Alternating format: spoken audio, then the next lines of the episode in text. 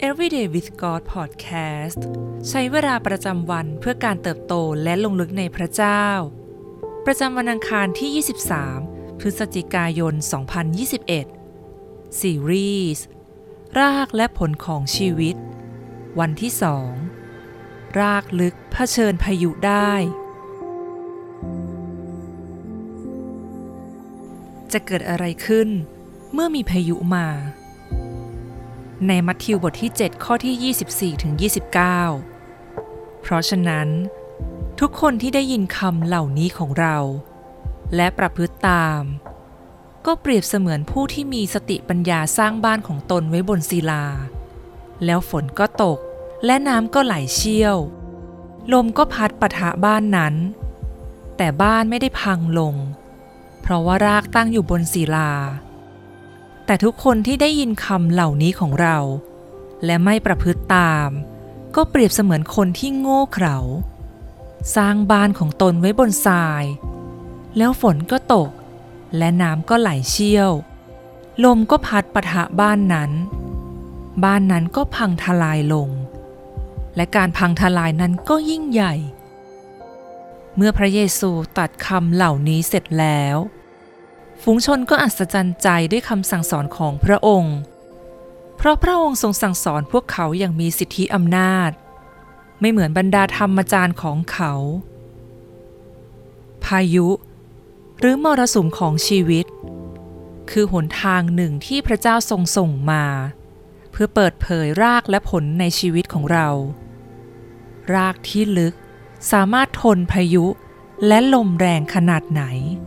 ก็ไม่สามารถถอนรากถอนโคนได้ อย่างไรก็ตาม พายุจะเข้ามาในชีวิตของเราเสมอ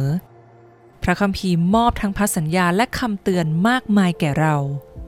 หนึ่งในนั้นคือคำเตือนที่ว่า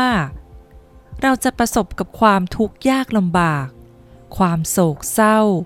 และการสูญเสีย หัวใจของเราจะเกิดความปั่นป่วนและยุ่งเหยิง แต่ในที่สุด พายุจะเปิดเผยให้เห็นสุขภาพของระบบรากของเรา แล้วผลแบบไหนที่จะผลิตออกมาจากเรา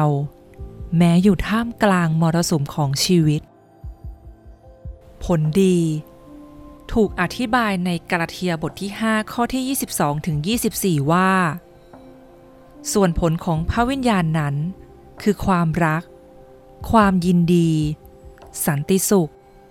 ความอดทน ความการุณา ความดี ความซื่อสัตย์ความสุภาพอ่อนโยน การรู้จักบังคับตน เรื่องอย่างนี้ไม่มีธรรมบัญญัติห้ามไว้เลย ผู้ที่อยู่ฝ่ายพระเยซูคริสต์ได้ตรึงเนื้อหนังไว้ที่กางเขน พร้อมกับราคะและตัณหาแล้ว และผลเลว ในกาลาเทียบทที่ 5 ข้อที่ 19ถึง21 การงานของเนื้อหนังนั้นเห็นได้ชัด คือการล่วงประเวณี การโสโครก การเสเพลการนับถือรูปเคารพ การถือวิทยาคม การเป็นศัตรูกัน การวิวาทกัน การริษยากัน การฉุนเฉียวกัน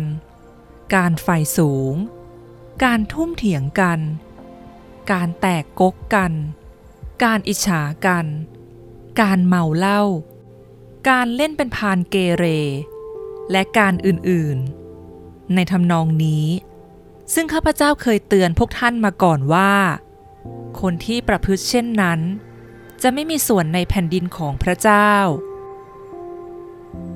ท่ามกลางมรสุมชีวิตศัตรูต้องการให้เราหันไปสู่เนื้อหนังและออกผลเลว เราจะต่อสู้กับวัชพืชที่ศัตรูต้องการปลูกในใจของเราได้อย่างไร รากของเราจะยั่งลึก เพื่อที่จะเกิดผลที่แข็งแรงได้อย่างไร ในยากอบบทที่ 4 ข้อที่ 8 พวกท่านจงเข้าใกล้พระเจ้า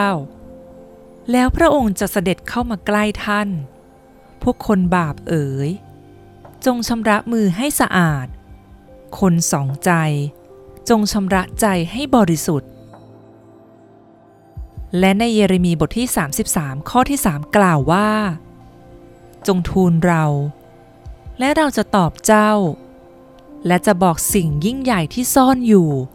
ซึ่งเจ้าไม่รู้นั้นแก่เจ้า พระคัมภีร์บอกว่า รากลึกมาจากการมีความสัมพันธ์ที่ลงลึก ใกล้ชิด และเป็นส่วนตัวกับพระเจ้า รากต้องเข้าถึงน้ำดำรงชีวิต ที่จะรักษาสุขภาวะที่แข็งแรง น้ำแห่งชีวิตของเราในฐานะคริสเตียนคือ การอธิษฐาน การอ่านพระคัมภีร์ การดำดิ่งลงไปในสิ่งที่พระเจ้าตรัส และอยู่ในชุมชนร่วมกับคริสเตียนคนอื่นๆ และในโคโลสีบทที่2ข้อที่6ถึง7กล่าวว่า เพราะฉะนั้น ในเมื่อพวกท่านรับพระเยซูคริสต์องค์พระผู้เป็นเจ้าไว้แล้ว ก็จงดำเนินชีวิตในพระองค์ด้วย จงอย่างรากและก่อร่างสร้างขึ้นในพระองค์ จงมั่นคงในความเชื่อ ตามที่ได้รับการสอนมาแล้ว และจงให้การขอบพระคุณทวียิ่งขึ้น สิ่งที่ต้องใคร่ควรในวันนี้ มีมรสุมอะไรที่เกิดขึ้นในชีวิตเรา ที่พระเจ้าทรงใช้ เพื่อที่จะสร้างความวางใจของเราที่มีต่อพระองค์ พระองค์กำลังทรงทำอะไร เพื่อจะลงลึกในระบบรากของชีวิตเรา ให้เราอธิษฐานด้วยกันนะคะ พระเจ้าที่รัก